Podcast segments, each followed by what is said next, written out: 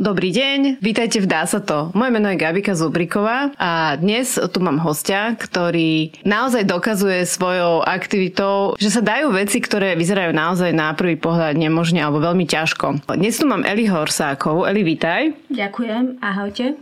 Budeme hovoriť o tom, ako sa Eli pustila do pomáhania ľuďom zasiahnutých vojnou na Ukrajine. Je to aj pre mňa veľmi inšpiratívne a sama som zvedavá na mnohé z odpovedí, tak ideme na to. Eli, som veľmi rada, že si ku mne prišla porozprávať o tom, čo robíš, ako robíš. Prosím ťa, skús nám to tak na úvod začať s tým, že vlastne kto si, aká je tvoja profesia a teda hlavne ma zaujíma, že čo ťa k tomu priviedlo. Dobre, tak postupne, takže moje meno je Eliška Horsáková, Eli Horsáková a som taká normálna dievčina z Bratislavy, ktorá teda vo svojom povolaní som podnikateľka, a k Ukrajine ma priviedla už moja história, ktorá sa píše už viac ako 10 rokov, takže k tej krajine mám vzťah a budoval sa dlhé roky, aj pred vojnou.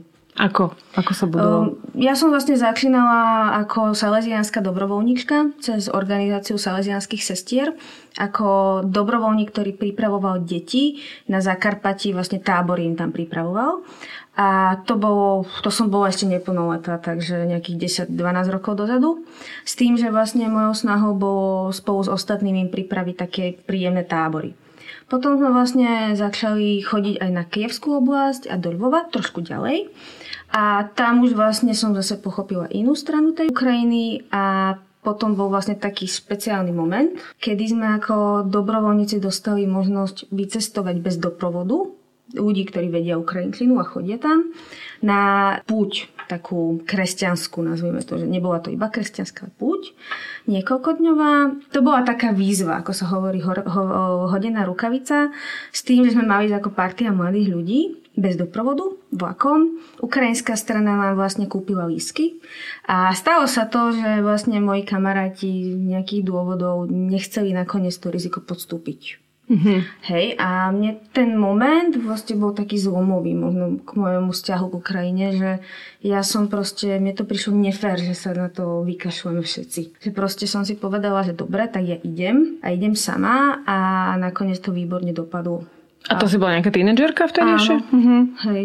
Takže bolo to taký skok do neznáma, ale výborne to dopadlo. Tí ľudia, tí Ukrajinci sa mňa veľmi dobre starali.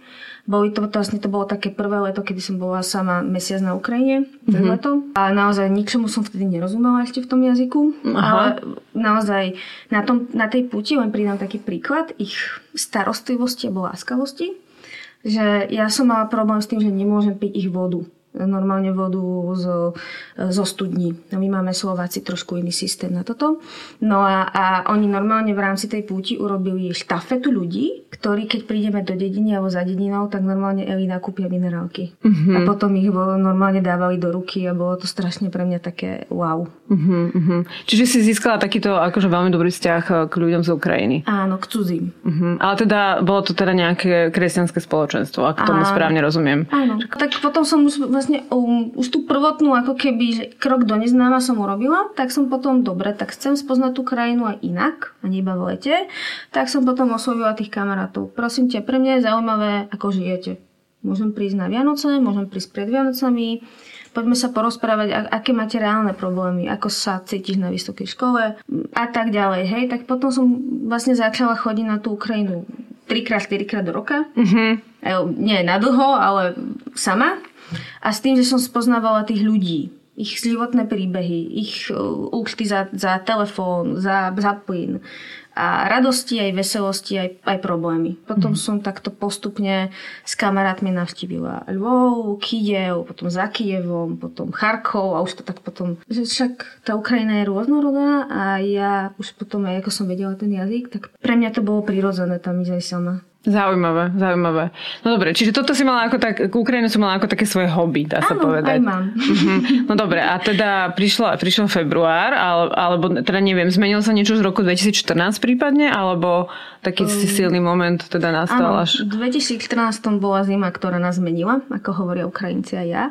Ja som aj bola na Majdane, len som tam nebola verejne, lebo však rozumne, že Asi by ma rodičia nepochválili.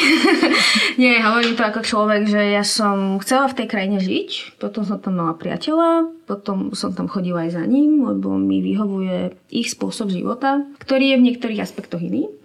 A takže ma zaujímalo, aby tá krajina prosperovala minimálne na úroveň Slovenska. To znamená bez tých korupcií, e, bez vecí, ktoré sú pre nás už prírodzené. Môcť vycestovať, môcť sa vrátiť, hej, nemusieť dávať všade nejaké úplatky. To znamená, ja som sama sa zúčastnila tej revolúcie bez toho, aby ma niekto zaplatil. Ja som to sama financovala, bola som s kamarátmi, nebola som házať žiadne koktejly molotové, bola som robiť chlebíky pre ľudí, ktorí boli vlastne v Kieve nič komplikované a chcela som vlastne podporiť to, aby Ukrajina išla na európsku cestu. Aj pre mhm. mňa. Hej? Uh-huh. No a Kiev podľa mňa bol taký, že človek vlastne tam cítil ten strach. To bolo iné, to bolo, pre mňa to bolo niečo prvé, že tam boli ľudia, ktorí strieľajú na iných ľudí a nikto nevie prečo. A bolo to, prvé to bolo pre mňa také náročné, že to čo má byť. A to mi teraz pomáha spätne. Uh-huh. Ja som to prežila. Uh-huh. Z bezpečnej zóny. Ono ten príbeh sa ako keby datuje od, od, od toho roku 2014, od tej, akože, lebo ja som súčasťou. A mne to potom aj,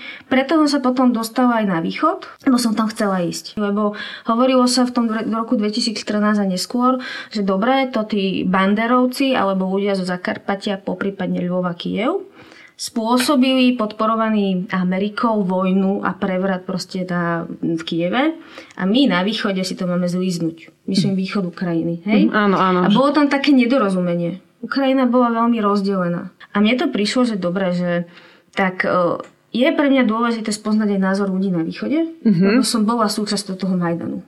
A viem, a viem úplne presne povedať, že som nebola nikým zaplatená. Bola som tam a miesto obhajiť. Takže potom som vlastne hľadala spôsob, ako sa viem dostať na Donbass, tak, aby to bolo bezpečné. Hej. Mm-hmm.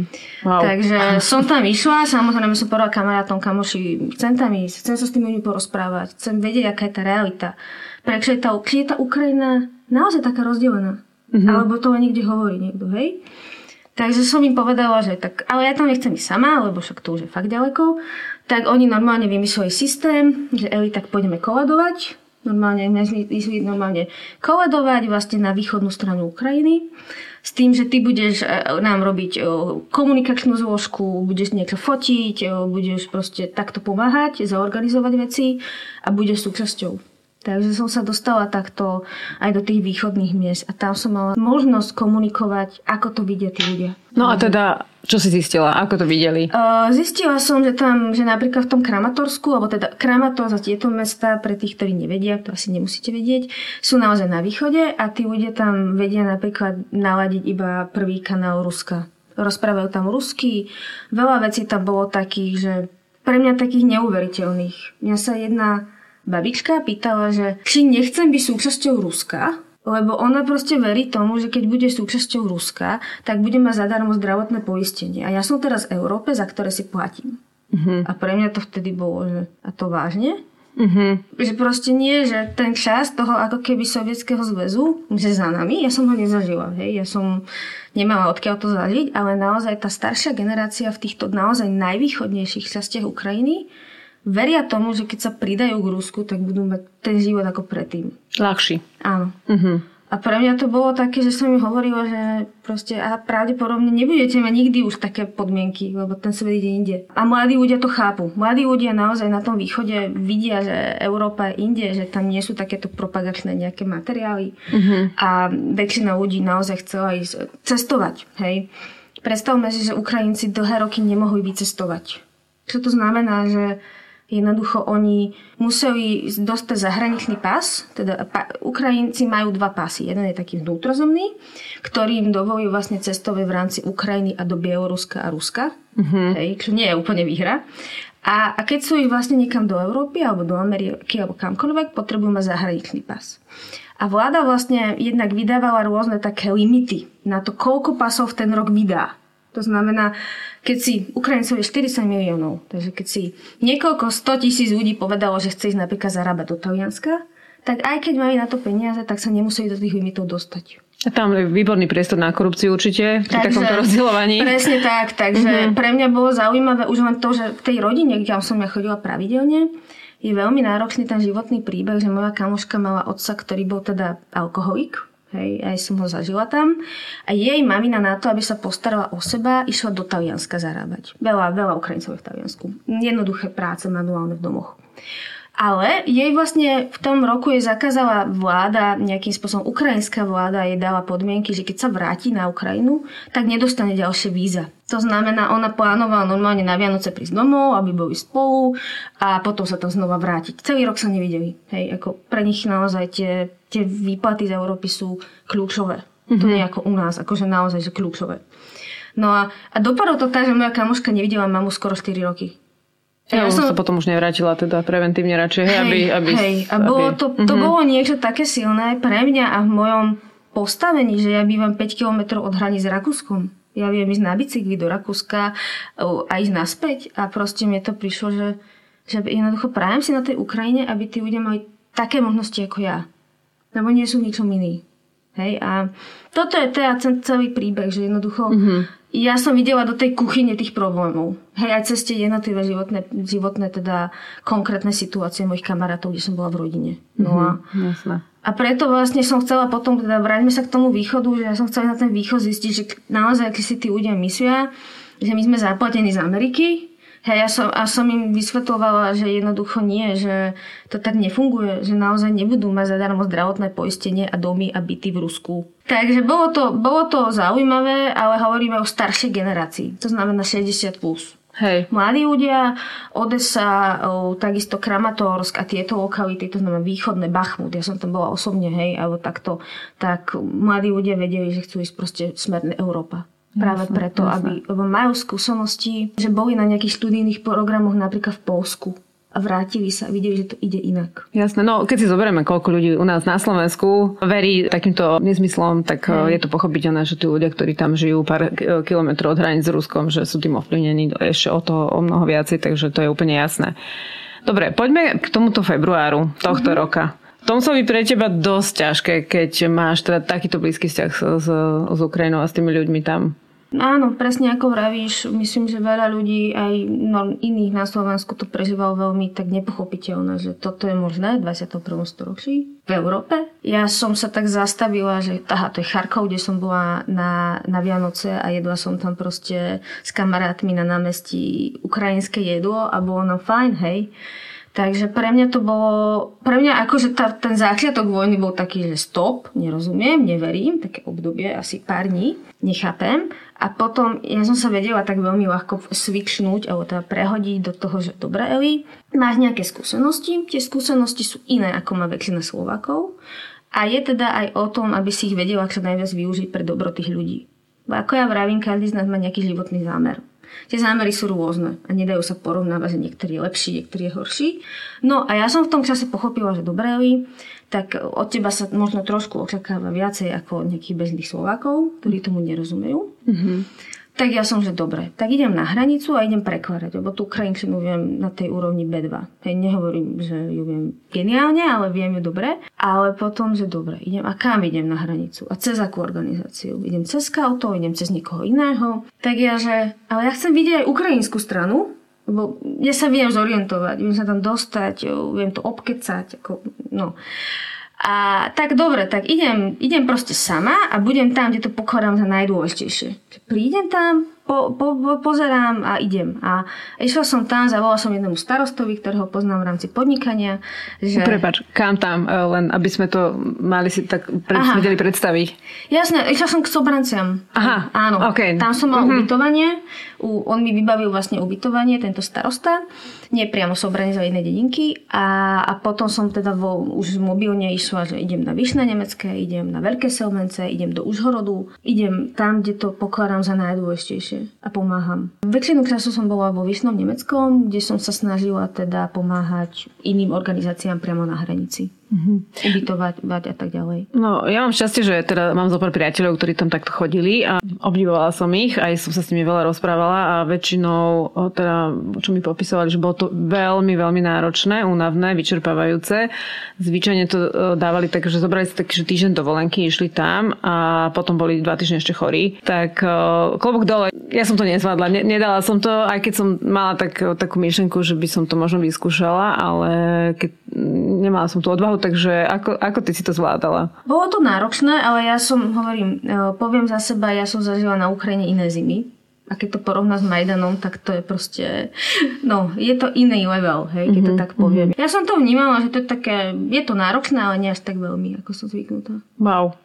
No dobre. To sú zase skúsenosti iba hej, ktoré mám ja. Takže hej, nedá hej, sa to hej. proste, len chcem povedať aj, aj možno divákom, že neporovnávajte príbehy ľudí navzájom. Nie je to dôležité, skôr naozaj hľadajte ten svoj zámer a, a skúste podľa neho žiť. A pomáhajte tak, ako to vy cítite. Či už je to finančne, alebo to je proste, že idete na tú hranicu.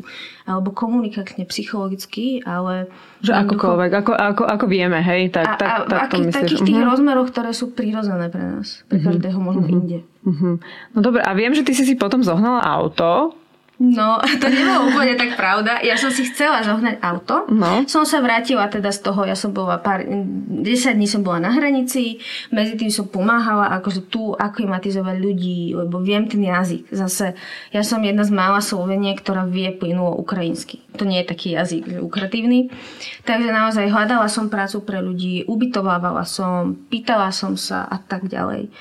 No a ja som potom dobré, ako poznám Ukrajinu a videla som aj ten východ osobne, tak si viem predstaviť, že tí, naj, tí ľudia, ktorí sú imobilní, zdravotne nevýhodnení, poprípadne sú starší a sú viazaní na ten svoj jeden domček s jednou záhradou, oni určite nebudú chcieť nikam odísť. Pre nich je to neuveriteľná stresová bariéra, nikdy neboli v Európe, ako nie. Hej? Tak som si povedala, že ak chcem pomáhať, tak chcem pomáhať priamo tam, pre tých ľudí, ktorí nemohú odísť. A potrebujem na to auto.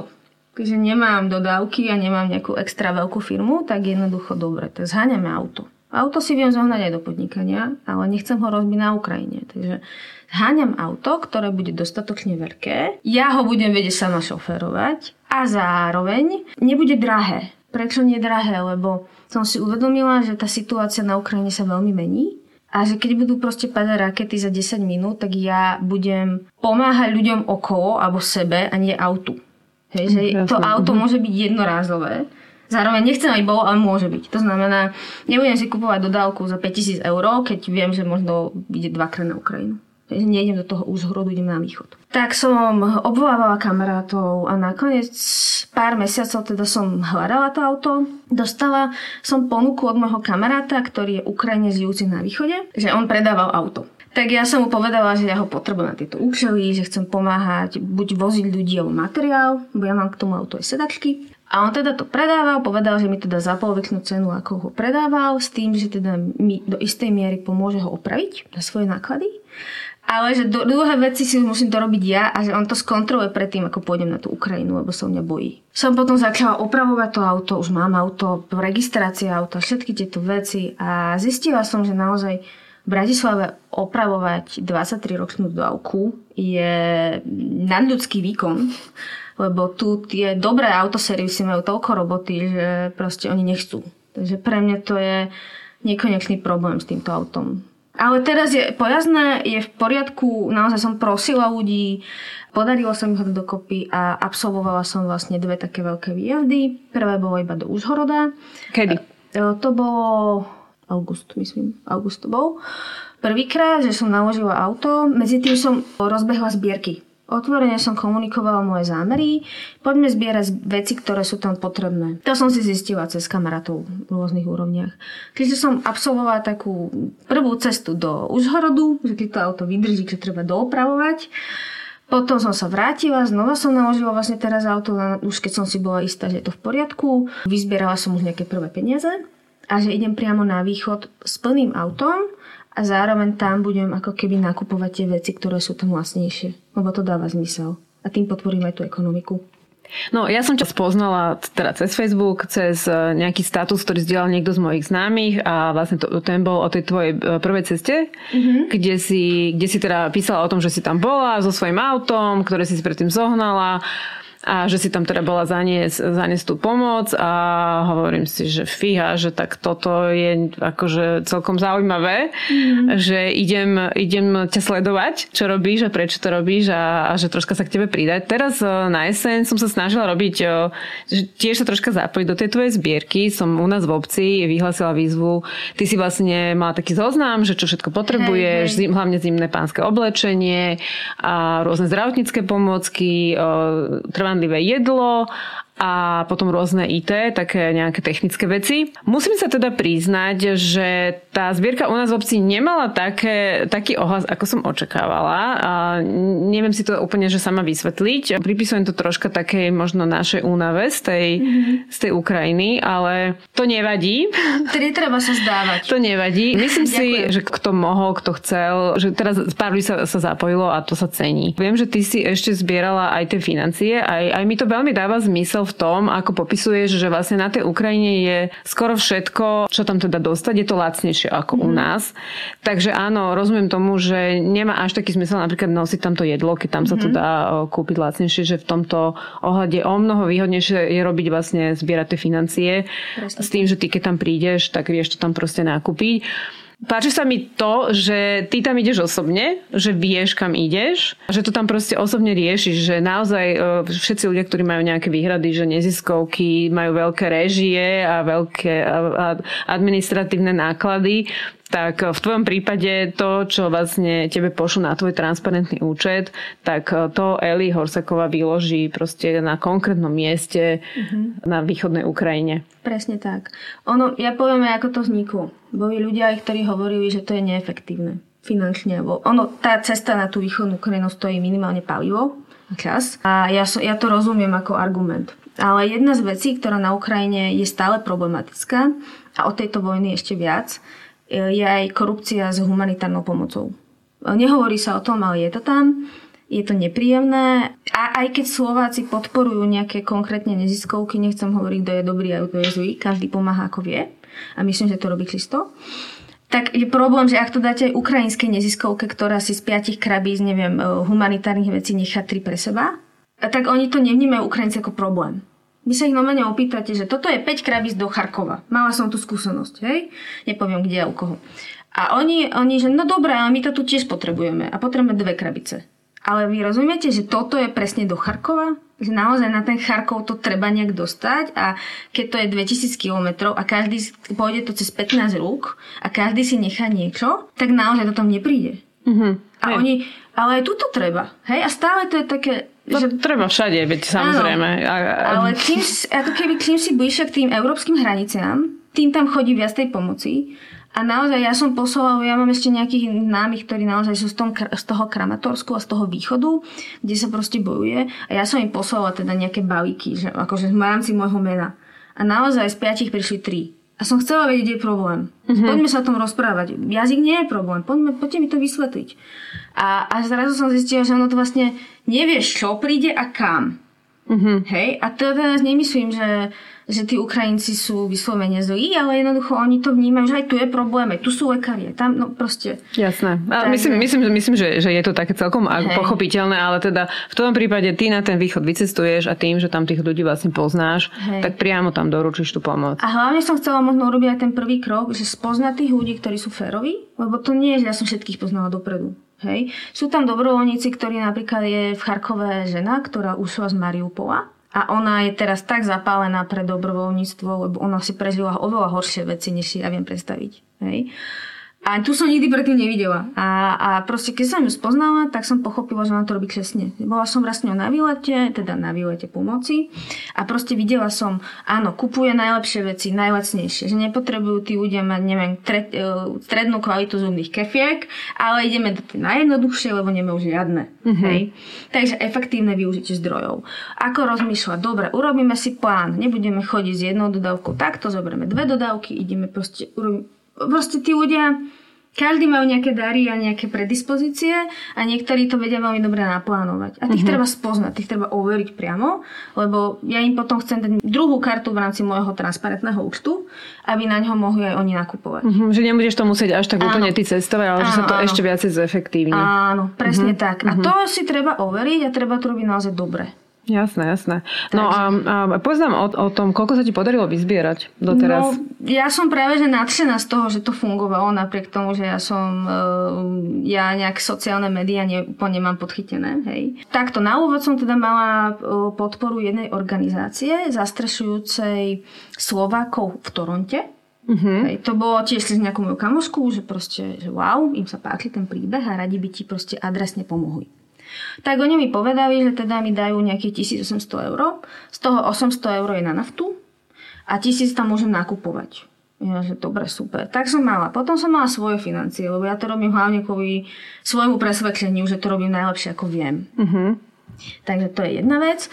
A teda potom, sa, potom som vlastne robila taký prvotný post, to bolo z meste Poltava. Poltava je Poltava je už taký krajný východ, kde je ešte spokojne. Tam môžete nakúpiť všetko, fakt všetko skoro. Uh-huh. A tam som proste robila ten post, takéto video typu, že idem do potravín a tuto, aha, tieto cestoviny stoja v, v rozpočte našom, neviem, 50 centov, hej, a má zmysel to kupovať tu. Alebo olej. A tak som to ukázala ľuďom, že ako to vie dobre fungovať. Uh-huh. A potom som to dala, zdieľalo sa to veľmi akože vo, vo veľa skupinách a to potom rozbehlo tie príspevky od 20 eur cez proste 100, 200, 500. Vyzbierala som 7 tisíc eur aj cez môj PayPal spolu. Doteraz? Áno. Uh-huh. No akože v rámci, v rámci tej Ukrajiny, v rámci tých dvoch týždňov. Uh-huh. Iba tým, že som to vlastne, no že som robila tie, že som to nakupovala, potom som to sama rozvážala, potom som proste to dala tam, kde som a robila som to vlastne veľmi transparentné a jednoduché. Áno, perfektné, perfektné. Hej. Veľmi sa mi to páči, veď, ja, za, veď za to tak, sa to tak. o tom rozprávame. Takže... No, povedz nám ešte možno teraz, poďme, poďme k tomu, že keď si teda na tú Ukrajinu prišla, tak eh, dajme si teda nejaké príbehy povedz pár ľudí, koho si tam stretla, pre koho je tá pomoc určená? Tá pomoc je vlastne určená hlavne pre tých ľudí, ktorí sú z okupovaných miest, teda z okupovaných dedín alebo miest, ktoré už sú teraz oslobodené. Ako to tak býva, tak Ukrajinci, armáda, keď osloboduje mesta a dediny, tak oni tam chodia týždeň, pomáhajú tým ľuďom a potom idú ďalej. Jednoducho je tam veľmi veľa práce, tá krajina je obrovská. Takže už potom sa ako keby trošku na nich zabúda. Hej? A Samozrejme, najlepšie je zistiť, kam to treba. Hej, to znamená, ja, ja sa teda spolieham na ľudí, ktorých stretnem, že povedia, Eli, na túto lokalitu nechod, tam chodí teraz veľa ľudí, dobrovoľníkov ukrajinských, ideme na inú. Uh-huh. Čiže vyslovene som bola napríklad v dedinke, ktorá je kilometr od ruských hraníc a mi povedali chlapci z Ukrajiny, e, že proste že tam sa Ukrajinci netrúfajú sa tam ísť, lebo to je tak blízko hraníc, že proste si tam netrúfajú. A ja, že tak tam budeme musieť ísť, lebo tak niekto im chce pomôcť, nie? Tak ja, že tak podľa povie najväčšia tma, tak snad tu nebudú ako bombardovať Rusy. E, dobre to dopadlo, takže dedinka Ivašky, ktorá naozaj, ona to veľmi schytala zo všetkých strán, hej, z obých dvoch strán tak tí ľudia sú odkázaní na to, že tam niekto niečo im prinesie. Tam som robila nákupy za 400 eur, zumné kevky, pasty a tak ďalej. A koľko ľudí tam žije v takejto dedinke? Asi uh, 80 akože z rôznych tých iných lokalít, lebo tam mm-hmm. sú, tam tých dediniek je viacej a oni sa proste dali dokopy, hej, lebo naozaj teraz sa to spája. Hej, takisto lokality. No, ja si to v podstate neviem celkom predstaviť, že ako je to tam, akože ako sa tam dá žiť, hej, že musí to byť naozaj veľmi, veľmi ťažké. Ako prvé, vždy sa čaká na to, že túto lokalitu niekto odminuje. Uh-huh. Hej. Ja preto bola som na miestach, kde som nešla ja svojou dodávkou, lebo som povedala, chlapci, vy to tu lepšie poznáte a naozaj tam treba cúvať. 5 km potom cúvaš. Tam je jedna cesta, potom akože ideš robiť tie domy, kde sú tí ľudia skrúpení mm-hmm. a potom cúvaš späť. Preboha. Áno, tam sa nemôžeš otočiť, lebo nikto nevie ti dať garanciu, že si to v poriadku. Tam sa nemôžeš vycikať do, do lesa, mm-hmm. lebo jednoducho. Ja som to, ja som to rešpektovala. Hej. Ako mm-hmm. Ja mhm. som vedela, do čoho idem, ale preto som hovorila, ak mám možnosť, tak ideme vašim autom, alebo môžeme ísť dvomi, ale jednoducho e, sú veci, na ktoré si netrúfam, nemám tie skúsenosti. Hej, ale ja som získala tie financie. Ja som povedala, dobre, poďme, ideme zajtra sem a sem a sem, dobre, ideme vašou, ideme nakúpiť všetko, čo vieme zohnať. Ja som volala deň dopredu vždy do tých predajní, kde to, kde to bolo možno zohnať, že ja som Slovenka, som tu dobrovoľníčka, potrebujem špeciálnu opateru v rámci dobrého, hej, že nech mi to pripravia, všetko, čo majú, nech obúvajú ostatné, akože tieto m, mm, svoje obchody, nech mi tam dajú dobrovoľníckú zľavu, proste, že to robím pre iných, nerobím to pre seba. Hej? A Jasne. potom som tam prišla aj osobne, mala som to pripravené, naložili sme to, mala som vždy dvoch alebo troch ľudí, ktorí mi to nakladali. A takto to fungovalo. Nakupujeme a terén. Nakupujeme a terén. A ľudia, a ľudia. Áno, poďme, áno. poďme, poďme naspäť k tým ľuďom. Ešte ja hej. sa pripomínam, hej. Jasné. Takže, aby som teda bola pravdu, lokalita Charkov a vyššie som, som nastívila osobne. Tam teda bolo to kedysi zaminované, teraz nie je. Hygienické veci hlavne. Váriť si ešte vedia ľudia na dedinách, že majú nejaké piecky. Nie je tam signál, čo je niekedy problematické, nie je tam svetlo, majú vlastne iba vodu, to neviem, ako bude v zime, ale nemajú kúrenie a nemajú tieto veci, hej. Takže my sme sa snažili, ja som sa snažila im pomôcť tam, kde viem, na nakúpiť hygienické veci. Aby mali šampón, aby mali zubnú pastu, potraviny, cestoviny základné. Uh-huh. No a, a teraz nejaké konkrétne prípady, tak napríklad na, naspäť, keď sa vrátime dole z Charkovskej oblasti, vlastne z Charkova na, na juh, sú dedinky, o ktorých sa nehovorí verejne, ale oni boli veľmi silno bombardované. Hej. Jedna z nich je taká dedinka Jakohujovka. Je to dedina, ktorá leží v údolí medzi dvomi veľkými mestami. A ona naozaj tam strieľali rakety z obidvoch strán a tí ľudia to veľmi schytali. A ja som sa o nej dozvedela úplne náhodne. Našli sme starš, starších ľudí, ktorí naozaj nemali okná. Tam tá dedina naozaj taká, že domy, ktoré zostali, je vidieť, že sa postupne snaží starosta ich rekonštruovať. Niektorým dal okná, niektorým proste ešte to je v procese, ale nemajú strechu. Hej, ako naozaj nemajú okná, nemajú strechu. Tí ľudia sú veľmi psychicky vyčerpaní. Hej, a tiež som sa s nimi rozprávala, že a čo vám treba, čo vám najviac treba? Eli, okná plastové. Ja, že, a teraz si predstavím, že by som pre nejakých 80 ľudí do domu zánila okna, že dobre, tak skúsme inak. Ale rozprávali sme sa o tých príbehoch, že naozaj je tam pani, ktorej napríklad ona, má, ona žila v tej dedine, teraz je už to penziská, má 78 rokov, celý život tam žila. Jej dcera, ktorá žila v tej dedine, jej zomrel manžel. On mal 33 rokov, proste to bol nálety, že obidvoch strán zomrel jej manžel, ona odišla do Polska prestala s touto pani komunikovať, lebo to nejak psychicky nevedela zvládnuť ani sama. Mm-hmm.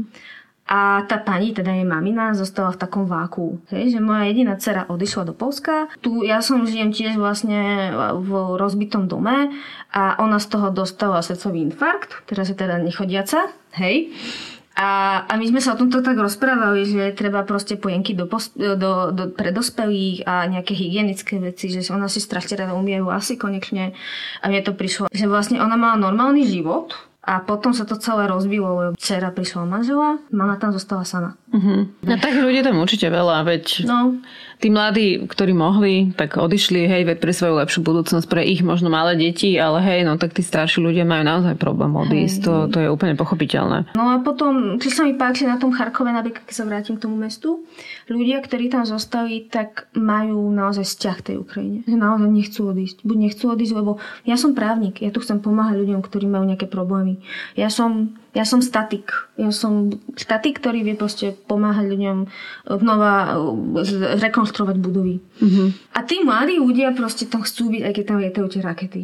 Hej? A pre mňa to je neuveriteľný taký náznak vlastnej možno takej okory a zároveň láskavosti k iným. To je, že naozaj, že ja sa tam cítila teraz ako v nejakom, že wow, tá krajina sa proste očistila od všetkých iných nejakých ľudí, ktorí chceli využívať a vykoristovať a proste zostali tam ľudia, ktorí naozaj majú k tomu vzťah. Mm-hmm. Hej? A sú láskaví, sú pokorní, pomôžu ti. Napríklad taká veľmi pekná situácia, ktorá sa mi stala, bola to, že ja som bola na semafore mm-hmm. a mala som zle zavreté dvere od auta pri šoferovi a normálne vedľa auto vystúpil chlapík, zakúpal mi na okienko, že Slečna, vidím, že máte zle zavreté dvere na vašom aute. Bol by som rád, keby ste si ich zavreli v poriadku. Mm-hmm, jasné, super. A ja, že wow. Ešte ma zaujíma veľmi, ako to, ako to teda robíš, ako sa to dá, lebo mňa to fascinuje teda, keď e, si pozerám tie tvoje statusy, že ideš tam, teraz si tam bola na, myslím, že 10 dní, ak sa mm-hmm. nemilím. Ako si vieš toto zabezpečiť, že napríklad, že to voľnosť práce, hej, že hej. taká inšpirácia pre nás ostatných. No, poviem úplne na rovinu, že ja som si to plánovala a bolo to presne o tom, že som nešla na nejakú letnú dovolenku s kamarátmi, s ktorými chodíme pravidelne v lete napríklad do Chorvátska. A mali sme aj tentokrát a ja som, že proste nie, ja chcem ísť na tú Ukrajinu. Že ja to tak vnímam, že toto je Čiže toto bola tvoja dovolenka? Áno, toto bola moja dovolenka mm-hmm. mhm. vyslovene, že idem tam a chcem byť s tými ľuďmi Takže ja som vyslovene išla na letnú dovolenku na 14 dní na východnú Ukrajinu a chcela som tam ísť autom. Bo kamaráti mi hovorili, že Eli, tak keď sa nepodarí to auto, tak príď vlakom, vieš komunikovať s ľuďmi, bude to tu veselé a tak ďalej. A ja, že neprojdem tam proste len tak vlakom, že tak treba to proste urobiť tak, aby som naozaj mohla tam maximalizovať to, čo mám v hlave.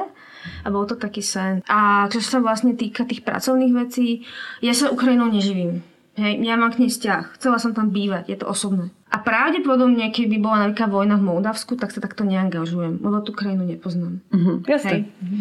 Čiže teraz sa snažím vlastne sklbiť e, pracovné veci a zároveň e, ukrajinské, hej, lebo to vnímam ako, ako taký osobný zámer. Že dá sa, viem to pri podnikaní istým spôsobom vysvetliť, mám obchodných partnerov, ktorým poviem, vieš čo, prosím ťa, ja mám teraz sabatikal to fakt? A kam ideš? Na malé divy? No nie. že naozaj ja to vnímam, že akože robím na tých 50 a 70% to podnikanie, ale odkomunikovala som to. Uh-huh. A keď sa to ukúdni, hovorím, že po tejto zime, ktorá podľa mňa bude veľmi náročná, tam máme niekoľko miliónov ľudí, ktorí žijú v domoch, kde nemáte strechu. Hej, a to vykúriť, to je proste... To je, to je nemožné. Hej. Dobre, a poďme sa teraz presunúť k tomu, čo plánuješ. Aké sú teda tvoje ďalšie plány po tomto, čo si všetko popísala? Tak asi teda máš nejakú predstavu, že čo tam teraz najviac treba. Uh-huh. Tak povedz nám o tom. Jasné. Ja samozrejme mám nejaké plány, ako to tam podporiť. To znamená práve tá zima a to, že sa teraz e, Rusi zameriavajú na likvidovanie dôležitej infraštruktúry tak tým pádom najviac treba práve nejaké generátory na výrobu elektrickej energie, ako náhradné zdroje napätia, piecky alebo iné výhradné zariadenia na olej, naftu a tak ďalej. To znamená, to sú veci, ktoré na Ukrajine neviete zohnať a budú kľúčové. Hej, hlavne teda pre polikliniky, pre nejaké takéto zariadenia, aj pre bytové domy. A potom, takže robím zbierku na generátory, bude iná zbierka na piecky a potom samotná zbierka financií na nákupy tam, to platí. Plus zbierka oblečenia. Zimné oblečenie, zimné detské topánky, dospelé veci, kabáty, termopradlo a spacáky. Spacáky a deky sú tam dosť vykúpené, takže to určite uvítam ako podporu. Informácie o tých tvojich zbierkach budú určite dostupné všade, kde bude aj informácia o tomto našom rozhovore, dá sa to.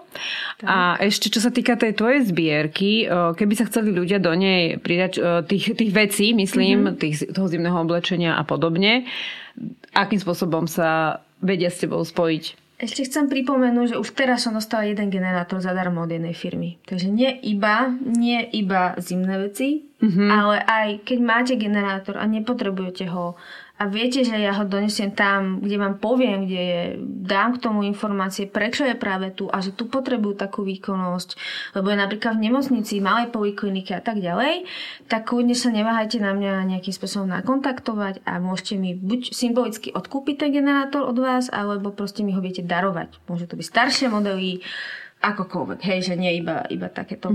No a späť e, k zbierke mám vlastne viaceré body, teda miesta na Slovensku, kde zbieram veci. Na východnom Slovensku ich je viacej, viacej to znamená pri Michalovciach na Spiši, potom mám Piešťany ako bod a v Bratislave sa tvorí tvorí miesto. Mám ho slúbené, treba to dotiahnuť, ale v každom prípade stačí ma kontaktovať. Super, super. Tak ja verím, že sa zapojí množstvo ľudí a pomôžeme ľuďom na Ukrajine prežiť túto zimu ťažkú, ktorá Nie. ich čaká. Ja by som ešte chcela poslednú vec možno tak podotknúť pre všetkých, ktorí toto počúvajú alebo vidia. Ľudia, prosím vás, e, či už máte názor na túto vojnu, že to spôsobila Amerika, Rusko, alebo máte akékoľvek politické k tomu predurčenie, tak nezabúdajte, že sú tam ľudia, ktorí za toto nemôžu. Ktorí tam žijú, žili a treba im pomôcť. Ich sa to týka najviac, nemohli odísť, lebo sú napríklad zdravotne nevyhodnení. Len vás chcem poprosiť, aby ste sa nad tým zamysleli a stále sa vrátiť k tomu základu a to je ten človek a tie osudy a tí ľudia. Perfektné je, že v tvojom prípade je teda isté, že je tu nejaký konkrétny človek, je tu nejaká konkrétna Eli, Áno. ktorá to tam Hej. vlastnoručne odnesie a, a zabezpečí, že sa to dostane tam, kde sa to má dostať. Presne tak. A ešte vlastne chcem takisto navrhnúť, ak by mal niekto pochybnosti, ako to tam vyzerá, tak nehajbite sa, ja naozaj mám otvorené dvery pre, pre každého a veľmi rada vám tú Ukrajinu predstavím. Čiže dá sa ísť s tebou? Dá sa ísť so mňou, dá sa dohodnúť tak, aby sme nemusí ísť rovno do Charkova, keď pre niekoho je to veľmi náročné si to len predstaviť ale proste každý má z nás nejakú tú ako keby pomyslenú zónu komfortu niekde inde. U mňa to je možno Donbass, lebo už mám viacej skúseností a pre niekoho je to možno tá hranica medzi Slovenskom a Ukrajinou, že ten krok do neznáma urobiť. Spoznať tú krajinu, prísť tam, ochutnať ich jedla, porozpráva sa s ľuďmi, ako to vnímajú, čo potrebujú, akí sú. Človek si sám urobí ten názor. To je perfektné, to sa mi veľmi páči, že ešte si je takéto otvorená, organizuješ teda takéto otvorené výzvy na návštevu Ukrajiny spoločne s tebou. Nezabúdajme, je to náš sused. Nie je to Pakistan, nie je to Afganistan, je to, je to krajina, ktorú možno menej poznáme ako Rakúsko, Nemecko a máme tu aj východných susedov, ktorí teraz potrebujú našu pomoc. A tú pomoc potrebujú hlavne ako ľudia. Super, super. Dobre, ja ti veľmi ďakujem za tvoje rozprávanie a hlavne za to, čo robíš. Verím, že naši diváci a poslucháči sa teda do určitej miery, do akej im to bude možné, do tvojej aktivity pomáhania zapoja. Ďakujem Gabika za pozvanie. Super, ešte raz veľmi ďakujem, že si prišla. Vám, milí diváci, veľmi pekne ďakujem za vašu pozornosť. Teším sa na vás v ďalších Dá sa to reláciách. Dovidenia a do počutia. Dovidenia.